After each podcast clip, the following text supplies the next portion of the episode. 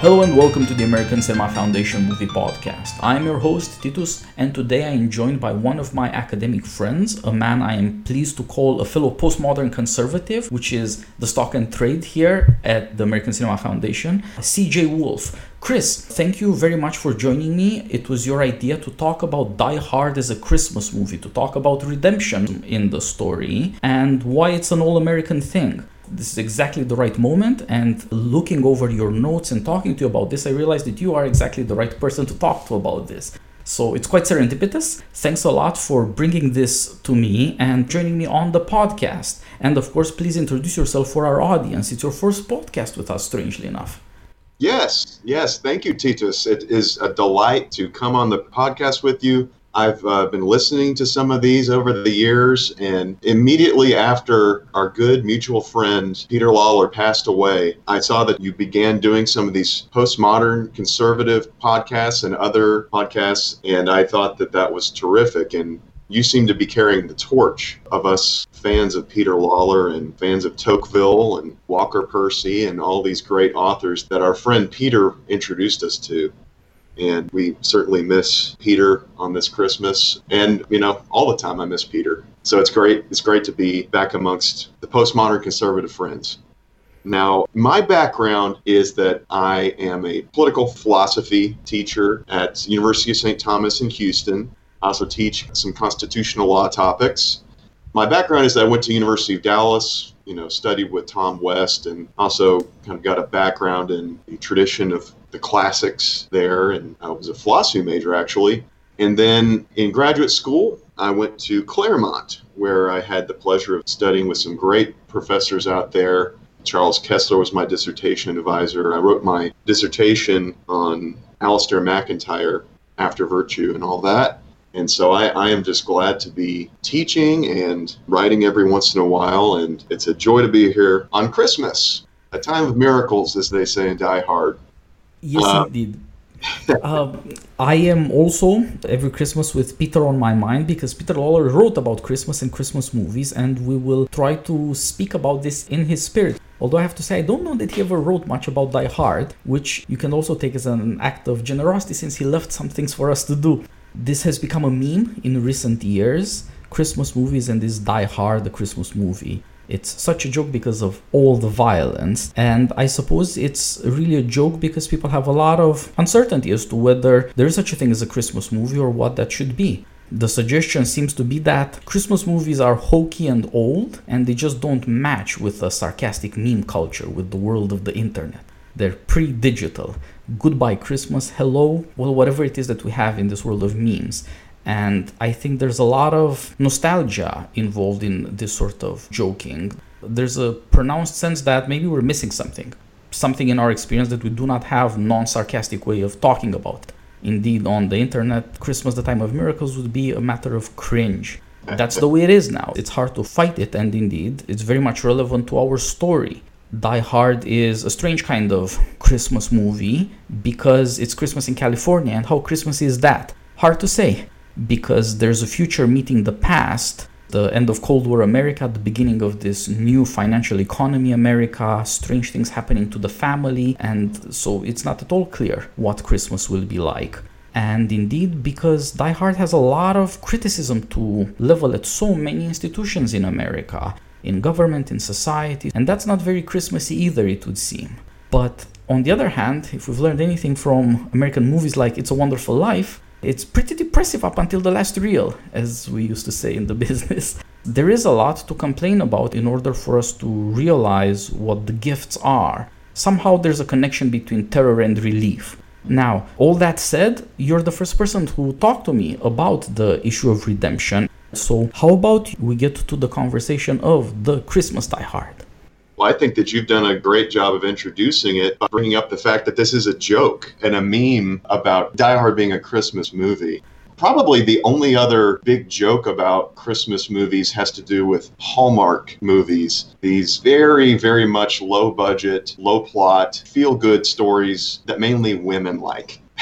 And the reason that this joke continues and it gets pressed so hard is because especially American men like this movie so much, and the girls like Hallmark movies at Christmas so much. And because there is a joke and something funny about it, I agree. Peter, if he had just lived another year or two, this debate would have come up and he probably would have weighed in on it. And so I think we're continuing a conversation that he would have enjoyed talking about. I agree that we should talk about redemption. That is part of what attracts people about this movie. And in fact, I think people like watching Die Hard more than they like watching It's a Wonderful Life, because there only is that very, very brief part of that movie that people like.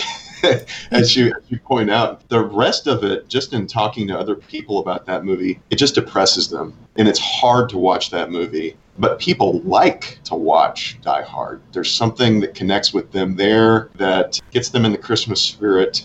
In some ways, it's less of a chore than watching It's a Wonderful Life. But I was interested to hear what your thought was about the lessons of Peter Lawler, perhaps, on the theme of redemption and Die Hard. Well, Peter always said that to be postmodern conservative is to say that some things are getting better, some things are getting worse, and it's constantly that way. It's both happening, and we have to judge things. We have to figure out what was good about the past, what kind of selective nostalgia, a phrase he got from Yuval Levin, and he repurposed it in a positive way with his trademark irony. We do need selective nostalgia, just like John McClane needs to be something of a cowboy, to live up to his boyhood ideals of the comic cowboy actually saving the day after all the joking is done. If there's going to be comedy, not the joking, not the sarcasm, it's gotta be getting things to a happy end, and it requires some cowboying, however old-fashioned that might seem. But of course, there are new things like women working and the new corporate world that might favor women who are smart, capable, and not so fussy over men who are likelier to complain, stand on their pride, take offense, and perhaps not cooperate so well. There's something good in this new world as well, and it comes with certain dangers for family, but it also comes with certain opportunities. That's, I think, what his counsel of moderation in comedy would be. Yes. We have to see that there are good things coming along, not just bad things coming along. That we shouldn't take so much pleasure in inflicting cruelty to the right kind of guys, but also take some time to see that the villains or the impediments, the obstacles to happiness in the story, to just happiness, have good points to make in criticism of us in return. That's right. So John McClane, the hero, I think he's the voice of what Die Hard has to say. When he is mocked by the villain as being a cowboy, he basks in that. And the movie says it's okay to bask in that, being the cowboy. And so we like the decisions that John McClane makes, the American audience, even to today. Another decision that he just basks in is he actually picks up the Christmas spirit a little bit himself. On the 33rd floor, after he kills the first terrorist, he sees an old 1950s Santa Claus and takes the hat from the Santa Claus and he puts it on the dead terrorist and he sends that down to the terrorists, uses terror against the terrorists using a sweatshirt that says, "Ho, ho, ho, now I have a machine gun." And the audience loves that scene. It's so great. John McClane knows that he's not a perfect person, but he doesn't hate himself. He doesn't hate Santa Claus. He doesn't hate cowboy movies. He makes fun of it a bit, all this, but he still maintains it. He knows that all this is in some way necessary. The point you made about the relationship with his wife and the role of women having jobs in this new economy, and that that's actually in some ways a good thing. As Peter Lawler would say, things are getting better and worse all the time. There's good things in terms of the equality of men and women, that quality of treatment is still met there. But as Tocqueville says, there's a difference between treating people equally and treating everyone the same, which, of course, people aren't the same. That's Tocqueville's big message about women in Democracy in America. And so part of what we get at the end of the movie between John McClane and his wife, who had been calling herself Gennaro, she goes back to embracing his old name, McClane. But she gives some and he gives some. She gives on that point, and she gives up the gold watch. Letting go of the gold watch, the Rolex, that actually is what ends up allowing them to triumph and kill the evil Hans Gruber. He falls off the building because she lets go of the watch in a poignant scene. At the same time, in one of the most touching of the phone conversations between Al Powell and John McClane, these phone conversations are just the key to the movie. Because Al Powell, it seems to me, that's the audience. Al is the audience. John McClane's the hero, and we have the real communication between the two. Al Powell can't really do anything. He's on the outside, just like the audience is on the outside. They can't help John McClane win, but they are rooting for him. And what John McClane has to say to the audience and to Al Powell about his wife, Holly, is he should have been more understanding about his wife getting the job, and that he should have supported her and shouldn't have just said, "You're not going to make it. You don't have what it takes." That's not treating her the way that he should have, he admits. So both John McClane and Holly give a little bit at the end. They compromise. And it seems like the suggestion in the movie is that they're going to get back together as husband and wife at the end. Although we see in the next several Die Hard movies that it still doesn't work out. But taken by itself in the first movie, it seems like things are going to work out.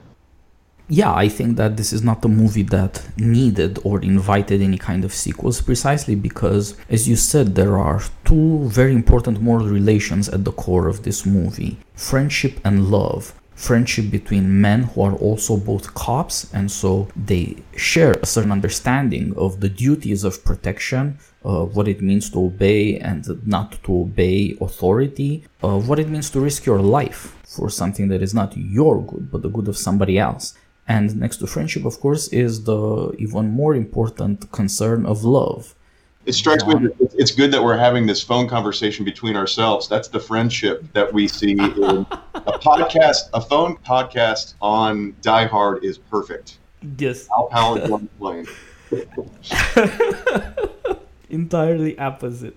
Because we all want to be John McClane. We all want to see him win. We all wanted to see in that triumph that some important good thing will come. To some extent it does, but the truth is that, as you say, we're actually not John McClane, we're all Al Powell. We're all Reginald VelJohnson, quite moral in our well-wishing, but also feeling in a certain way powerless to do anything. We're just stuck with looking at this, and partly what makes Al so intensely moral is that he has to face up to the fact that he can't do anything, and he would want to act to the right, but he can't do it.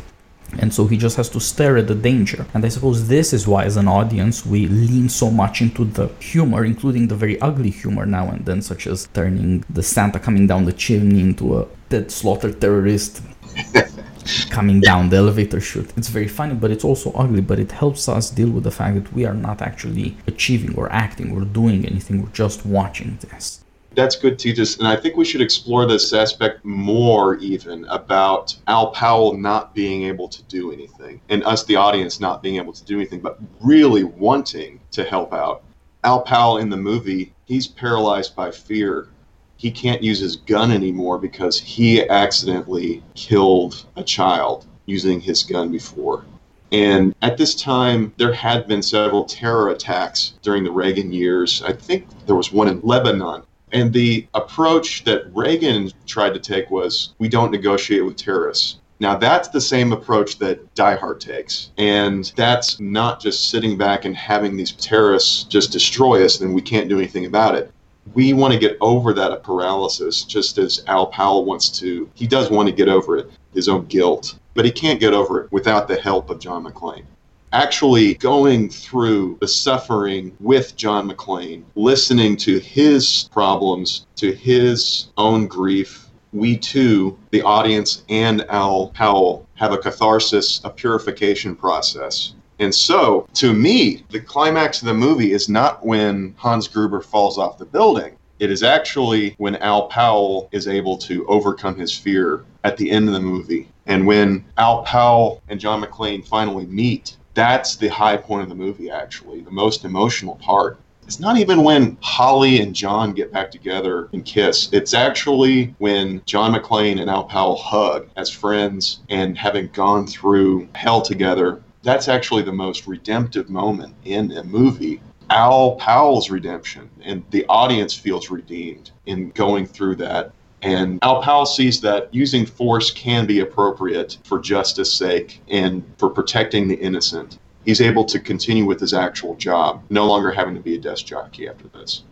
That's the beautiful part. And I wanted to just say one more thing about this. The scene where the two are talking on the phone, John McClane and Al Powell, John wishes that their two sons, Al Jr. and his son, could be swinging on the jungle gym together. And that's a beautiful image. And the only thing I can really think of that's similar to that from our American tradition is George Washington writing to the Hebrew congregation in Newport in a famous letter. And he says, I wish that our sons could sit together under same vine and fig tree in peace. That image from the Bible. That image of Jewish and Christian sons sitting together in peace is similar, I think, to this image of John McClane and Al's sons on the swing set together. It's a beautiful image. The family of friends hanging out together. That does come to fruition, we think, at the end of the movie. Yes, I think you're right that there is a very strong symbolism here that gets at healing the racial tensions between black and white in America. In as much as you reasonably think this could be healed, it's not the terrestrial paradise or anything like that, but it is this real possibility of friendship between men who have known danger and hope and fear together and who have in common not just this enemy in terrorism, but you can see in their conversations, in their confessing to each other their fears and their weaknesses, that they believe in the same things, that they understand justice in the same way, and for that reason they really do belong together. That's right. The blackness of Al Powell and the whiteness of John McClane, it's a black cop and a white cop becoming friends. I think that is significant given the racial past of America. And when you're a young boy, black or white, you don't really pay attention to race at all. You don't even know that there is a big difference between race. You just want to play with the other boys at the swing set. And that's what we are led to believe will happen, is that these two families are going to become friends too. That they're all good cops. Yeah, and that asserts essentially that America is a pretty just society. It can't be perfect, partly because mistakes happen, partly because people don't take care of public justice enough. Just like Paul made a mistake, you can see here John McClane picking up the mistakes of many authorities of various kinds. But all of these people believe in the same vision of justice for a good reason. It's fairly sound, it's fairly serious, it's fairly successful, and it can bring people together. And that does turn out to be very important because it is the only thing that the audience can really participate in. We don't get to do the John McClane things. We shouldn't really aspire to become famous or a meme like John McClane or Die Hard. And in the movie, Al actually is helpful. He stands up against arrogant authorities in order to try to get some help to John McClane, and he is relentless in his moral support precisely because he understands better than other people how a man could, out of self-doubt, become morally crippled, paralyzed, unmanned. So he takes it upon himself to talk John through his doubts and fears and to assure him that they're in it together. And in the process has to say out loud and really believing and hoping that it's true all the things that he himself needs to hear. And it turns out that helps him in turn. And that's not something that you can reduce to therapy or well-wishing. That's right. Danger and the realization of the stakes of justice are very, very important, of course. That's why Hal is not just an emotional support character. He's a noble man who eventually has to kill somebody. The danger is real for him too. To seem like the story's over. The good guy won, the bad guy lost. We got all the satisfaction of seeing the bad guy scared and then humiliated and killed. And he got the girl, so all of it is over. Why does this have to happen? Well, consider what happens. Hans Gruber is somebody John McClane can take down because he's a really clever guy. But John is clever too. They're clever in different ways, but in this confrontation, you can see which one comes out on top. But the man that Al has to kill is not clever, he's a brute, but he's astonishingly strong. John McClane's lowest moment in the movie is fighting this very strong guy that he thinks he dispatched, but he apparently didn't. And he reverts to bestiality. There's this threat throughout the movie. John McClane, of course, loses his clothes, is cut, but in this fight he starts cursing and behaving like a beast. Even worse than that awful joke with the blood and the Santa and the "now I got a gun" thing.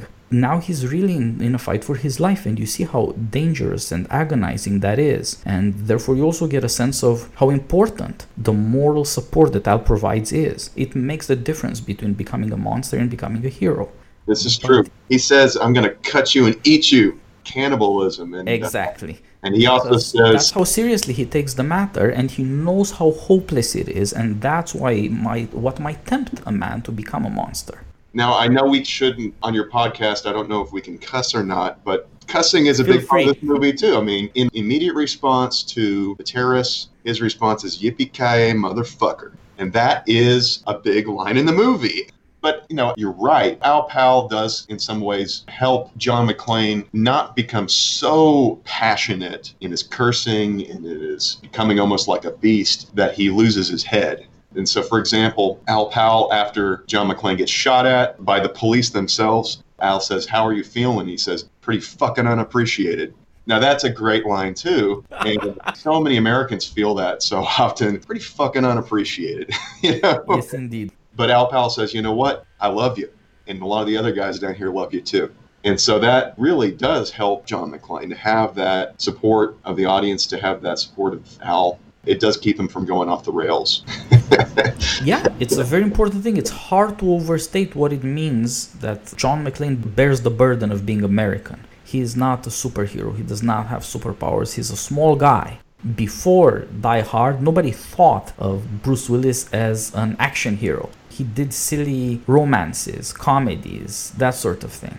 Then now we look at him in this sort of minified, ironic way as the indestructible, badass American. But even in this incarnation, he's still an everyman. He's not that tall. He's not that strong. He doesn't have speed or martial arts or some kind of infallible marksman accuracy. He's, to a large extent, one of us, and therefore he's alone. Feeling unappreciated could take everything from him because the odds are against him. It is significant he's a cop from New York. Not from L.A., from New York. This is a part of the country that was being left behind. You know, his wife leaves him behind for California, and he says, I'm still having to go back to get these scumbags in New York, still all the way back there. And so that's another aspect, I think, of John McClane's character that people like. Yeah, very true. He is working class through, and therefore he's also a good way to test America. Is there enough virtue in these people that are everyday people that in the crunch they will come through? I think to some extent we realize that this is really a question, that this could go the other way, however assured we are of happy ends. And I think this is the point of this brute emerging still alive if agonized at the end when Sergeant Al actually has to kill him. Good speeches, good intentions, being supportive and therapeutic is not going to cut it. At some point you have to kill somebody, and that is just a shocking moment. This moral man now has to kill again, and that is the price you pay for nobility. This is a fact repeated by our friend Peter Lawler many times, is that, especially with the Clint Eastwood movies recently, bringing out this fact that, you know, you do need some tough guys in your culture who are very simple, but know what the right thing to do is and do it. And we always rely on our soldiers, on our cops. And unfortunately, sometimes they're just taken for granted or, in the worst case, spat upon by citizens who rely on them. And so that's another aspect of this, is praising the cops. And in terms of the simplicity of John McClane, another aspect is that, you know, even when the villain calls him Mr. McClane, says, you know, Sister Marie used to call me Mr. McClane. You know, my real name is John. You know, very much just the blue-collar approach, nicknames or surname, and that's the only name.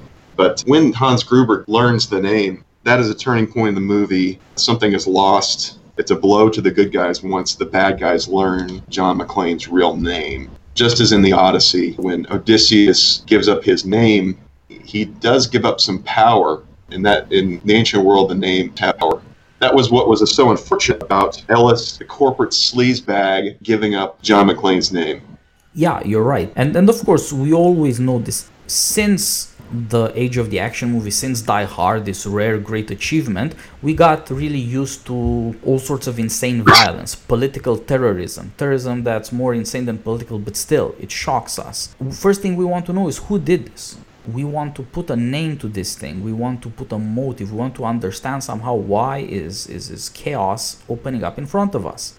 Why should these innocent people all of a sudden be murdered? It's terrifying. So it makes a lot of sense that John McClane can terrify the terrorists instead. And then he is in a way betrayed by revealing his name by a negotiator / cokehead, the perfect image of the 80s Wall Street trader, the kind of guy Tom Wolfe satirized as masters of the universe, people of no personal virtue who make a pride of taking extreme gambles, as the movie reveals, as the Tom Wolfe novels reveal, with somebody else's life, never putting anything personal on the line. It's not that they are immortal, it's that they die surprised. Also very California, unfortunately. Indeed. Speaking of the villains and the characters we don't admire so much in Die Hard, the question I had for you was, as a European, do you feel triggered by the fact that most of the bad guys in Die Hard are European? Well, there are certain aspects of Die Hard that make sense with the times. There's a Japanese corporation and there's this German terrorism. These are facts of the 80s and the 70s. They'd be on international news. They were real problems to an extent, and they were certain images of the weakness of America that was supposed to be encroached upon by West Germany and Japan, these new economic powerhouses. And indeed, that did mean a lot of economic competition. That did mean a lot of problems for, say, union workers in Detroit, in the Big Three. It was a real problem, just like it was very real advances in all sorts of technological and economic fields. And so I think partly the movie is trying to get at that, but partly I think it gets at something else. The Japanese corporation is portrayed as honorable. It's a big fact that Hans Gruber brings up, that Mr. Nakatomi is a former Nisei, someone who was sent to the Japanese internment camps during World War II. They just throw that in, but that's just one of those facts that you hear and then you really start thinking through, is there some kind of other motivation here with the terrorists because they're mentioning that and other things like that. But as we learned, that they really are just motivated by money. They're not neo-Nazis or something like that. Oh, certainly not. They have none of these political motivations, but I think they're not just motivated by money. Unlike the Japanese guy who is honorable and who has Americanized to an incredible extent, as you mentioned, that in a certain way he is American despite having suffered quite a lot of humiliation and possibly injustice, though it was a strange moment of war, the internment of the Japanese after Pearl Harbor. So the Japanese man honorably dies. He feels it, he can't do what these people want. But aside from that, he's neither a conniver nor a coward like others are. So that's an honorable moment. Small scene I noticed in the movie just this past viewing, and I watch this every year, by the way. I am one of those. That's patriotism. I noticed this time that the computer hacker for the terrorists and the big brutish terrorist, they have, a $100 bet on whether Nakatomi will crack or not. And the brute bets that he will. He'll give in. He's motivated by money. The computer hacker, who maybe he knows about Japanese culture because he's into computers, he bets that he won't give in and that Hans will have to shoot him. And he was right. He said, I told you so. He wins the bet. And I just hadn't even paid attention to that point. Yeah, it's a very good point. He's an honorable man. You shouldn't underestimate him. Just because he's weak doesn't make him a coward, and it doesn't mean you can bully him. And of course, on the other side of the door is John McClane looking at this with a gun in his hand, talking to himself, saying, why don't you do anything, John? Because you'll end up dead, asshole. and there you see, this is a man who has to face his fear. Like the Japanese executive had to face fear, so also John had to face fear, and both of them acted according to their conception of their duty. And so you can see that the Japanese are not so out of place in America. On the other hand, the Europeans are in a very different situation. They're, of course, the ancient enemy of America, aristocracy, the claim of rule by inequality. And in a way it is about money, but in a way it's not. It's about two things. One of them is taste and one of them is cleverness. Hans Gruber is proud of his taste. His taste is lovely. Indeed. And he follows things. He follows the aesthetics of business. He is impressed with impressive things, from suits to designs for all sorts of architectural projects and however many things in between. Benefits of a classical education. Indeed. And there you go. You see what was once the prize of aristocracy. What does classical education teach him? It teaches him that the men of superior taste and of superior intelligence should tyrannize and terrorize. Now, admittedly, in this new world, he can't nakedly appear as what he wants to be, a tyrant claiming superiority, but he, on the other hand, very rationally tries to prove his point by suckering everybody. If he can lie to everybody, then they are as stupid as he says they are. if he can win, that is to say, he is not simply getting the money, he is not simply greedy, he is also proving that the superior wins over the inferior despite all the money and the power and the confidence Americans have. That's part of the more disturbing thing that goes on in the movie. And director John McTiernan encourages this to a considerable extent. I mean, when they finally get into the vault, Hans Gruber has this moment when Beethoven's Ode to Joy is played out in full bombast, which had been worked in the scoring of the film again and again up until that teased, as it were. It's the most European song. Hans Gruber hums it himself at certain points, too. Indeed, exactly. This is his moment of triumph. He has managed to get to the money. Turns out that he can't get away with it, but he got close. He did prove to a significant extent, therefore, that he does understand American weaknesses and therefore can burrow his way through America's defenses and ultimately question the American project. He could count on the bureaucracy of America, but he couldn't count that there would be a John McClane. That is a very good point, that this is all about rational control and how predictable people become. You can understand how predictable corporations become, how predictable the FBI becomes, and they help you inadvertently in your grandmaster scam. You can count on the politics of America, you can count on the liberal press to swallow these stupid, transparently insane claims about political terrorism and solidarity with this Asian Dawn group, Northern Ireland or Palestinian. In short, all the terrorists that the left loves. Yeah. And this is part of the strong criticism, a kind of small c conservative, capital A American criticism of liberals who think that some terrorists are okay. You know about Arafat? Yeah. He gets his suits from the same suit maker in London, right? And it's true. Arafat was a terrorist and the leader of the Palestinians, also a dandy of a kind, you know. Yeah. Okay, so the point about prediction and the hope of Hans Gruber triumphing using his aristocratic genius, predicting, knowing what the bureaucrats and the elites of America will do, the FBI playbook, there is a certain slavishness in all that bureaucracy. And there's a theme going back to ancient Greece, throughout all of Western civilization, about the fighting spirit of a free person versus the fighting spirit of a slave. Free people have more to fight for than a slave does. And so you see this, you know, with the Persians versus the Athenians. You see this even all the way to one of Ronald Reagan's speeches, his first inaugural. I was reading recently. In that first inaugural, Reagan talks about the fact that free people have a lethal weapon. I think he even uses the phrase lethal weapon, which calls to mind another great series of shoot-em-ups in the 80s. But the lethal weapon is that we're free people, that the terrorists, and I would think also he might put in the category the communists, don't have the same motivations as the free people. And part of the reason that the Spartans are always attacking other people and are so aggressive is to distract their own people from their lack of freedom.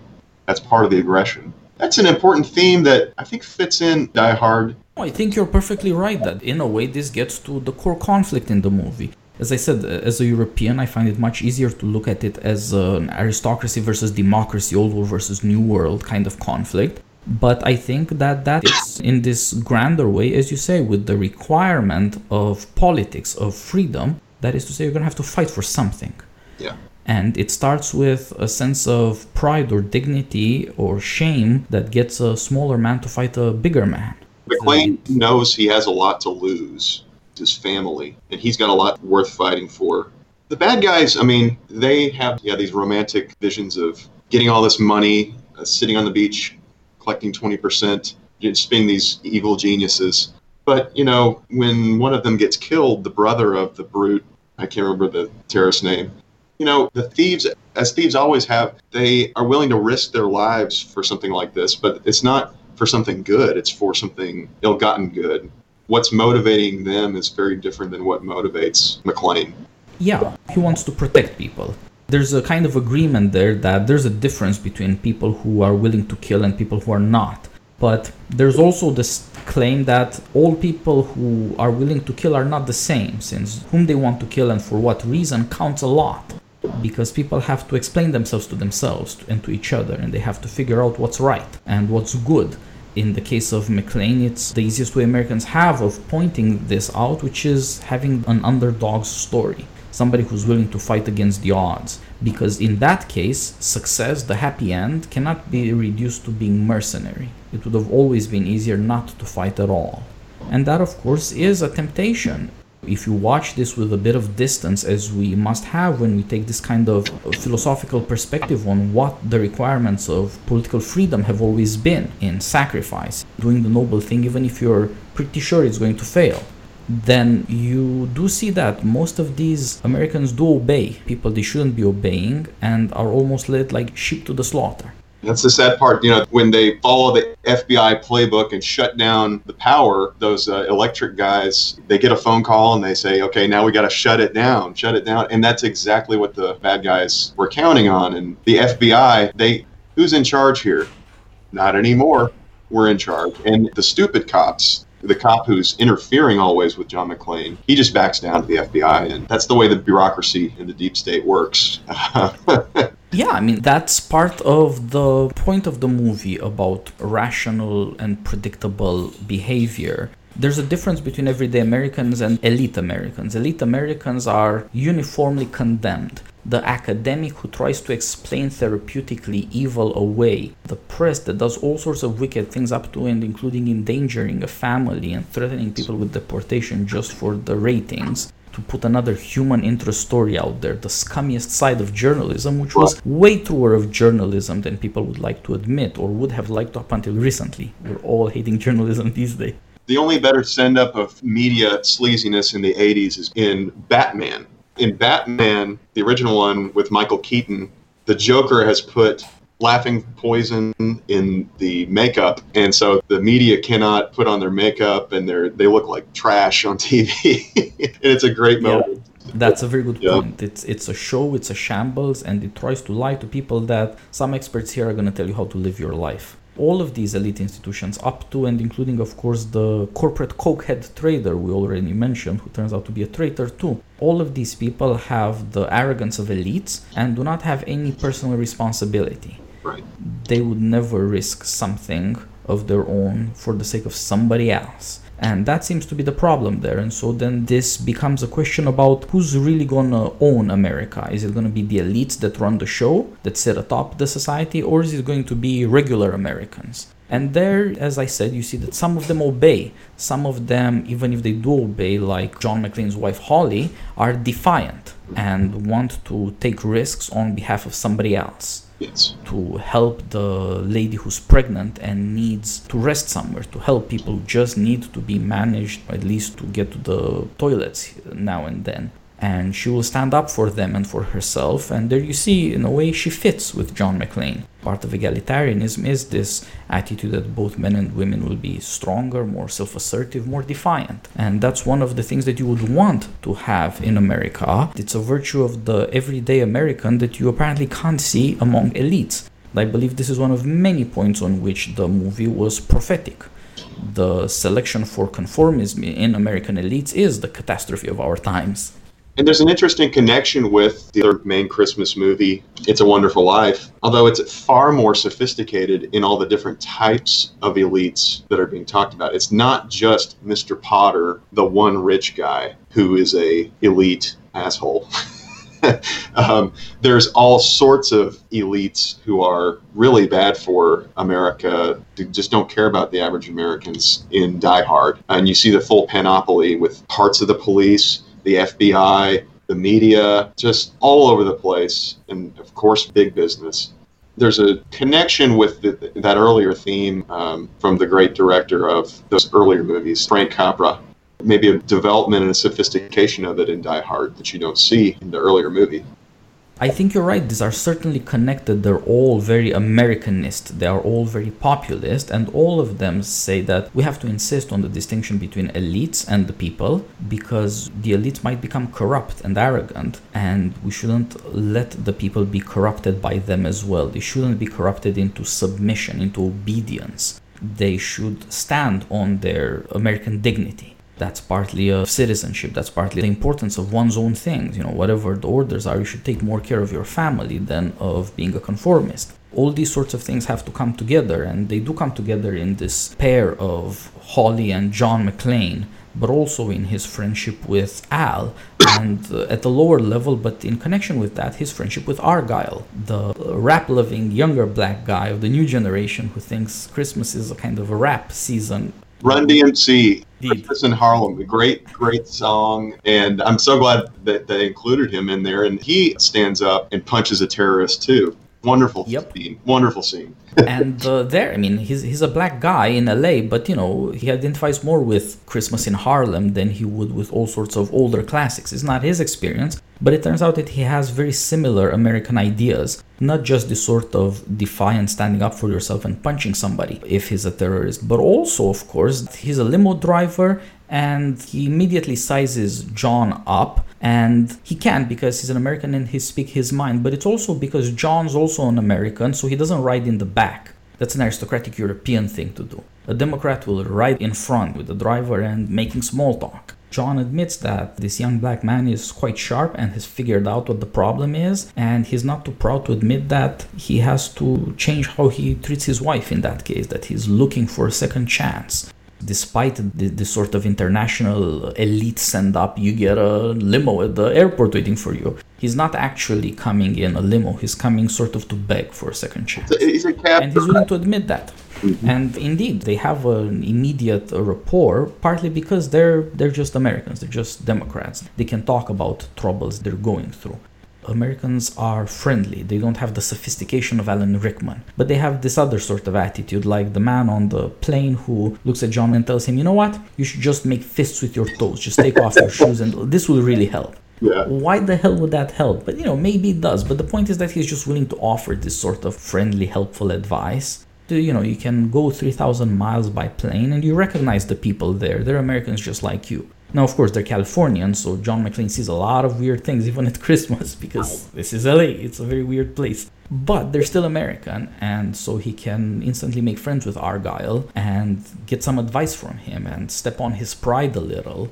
These sorts of things in the movie show you an insistence that's a tad sentimental, but that's perfectly fit for Christmas. And on the other hand, is deeply serious about the fact that ordinary Americans might have certain abilities elite Americans will not. One of them is they're much more willing to deal with ugliness and to deal in violence. And they understand that that's somehow connected with being a man. That's somehow connected with justice. Even in LA, as Chris Flannery would say. Indeed. Now, I think these points are excellent about the aristocratic versus the democratic. And I think they show us in American cinema and just in American storytelling what makes for a good guy and what makes for a good bad guy. You know, there's so many complaints now just among kids that I teach and also, you know, my friends and myself. We say, you know, this movie was a good movie, this action movie, but it didn't have a good villain. So often people don't really know what makes for a good villain. And it's that aristocratic element. At least for Americans, it's always got to have that aristocratic element in it. True. I mean, part of it is a political matter. It's in the Constitution. We were not allowed to take titles from any aristocratic regime around the world. You can be a citizen, and you have to be a citizen, and that's it. No more and no less, and everybody's included in that. And of course, it turns out that there's a lot of heroism just in defending equality. There are always dangers, and so what's so great about aristocratic villains is that they point to two things. One of them is that Americans are just in love with people more sophisticated than themselves, yeah. Whether it's somebody exotic or indeed a British accent. Actually has a British accent, but he does a German accent on top of it in this movie. That's right. And that was his movie debut, Alan Rickman, great English actor, recently passed. Then this attraction to beauty, to sophistication, to the manners suggests the fear embedded in equality that I'll never get the attention, I'll never become famous, nobody will pay attention to me, nobody will take me seriously, and therefore the need for what we call celebrity, like why Americans even today are obsessed with the antiques of the British royal family, which is not, you know, of particular importance. And then there is another thing, is that aristocrats do have sometimes a superiority to Americans in respect of, as we said, the classical education. Why is Hans Gruber such a good judge of how corrupt American elites are? How does he see straight through them and treats them with such expert contempt that lays bare their weaknesses? It's because Americans believe in generalities. Americans are forever pronouncing principles, whatever they do, whereas this corrupt guy would not do that. he would pay attention and look for people's weaknesses. It's the wisdom of malice and even of contempt, you could say, that allows him to exploit people. But that aristocratic posture that's so attractive in villains is also beset by an eternal flaw, which is the stupidity that attends on contempt. You can't take seriously people you have too much contempt for. Just like he has too much contempt for cowboys, he has too much contempt for John McClane. Since he doesn't fit in his picture of Americans obeying like sheep their authorities, he will not be taken seriously.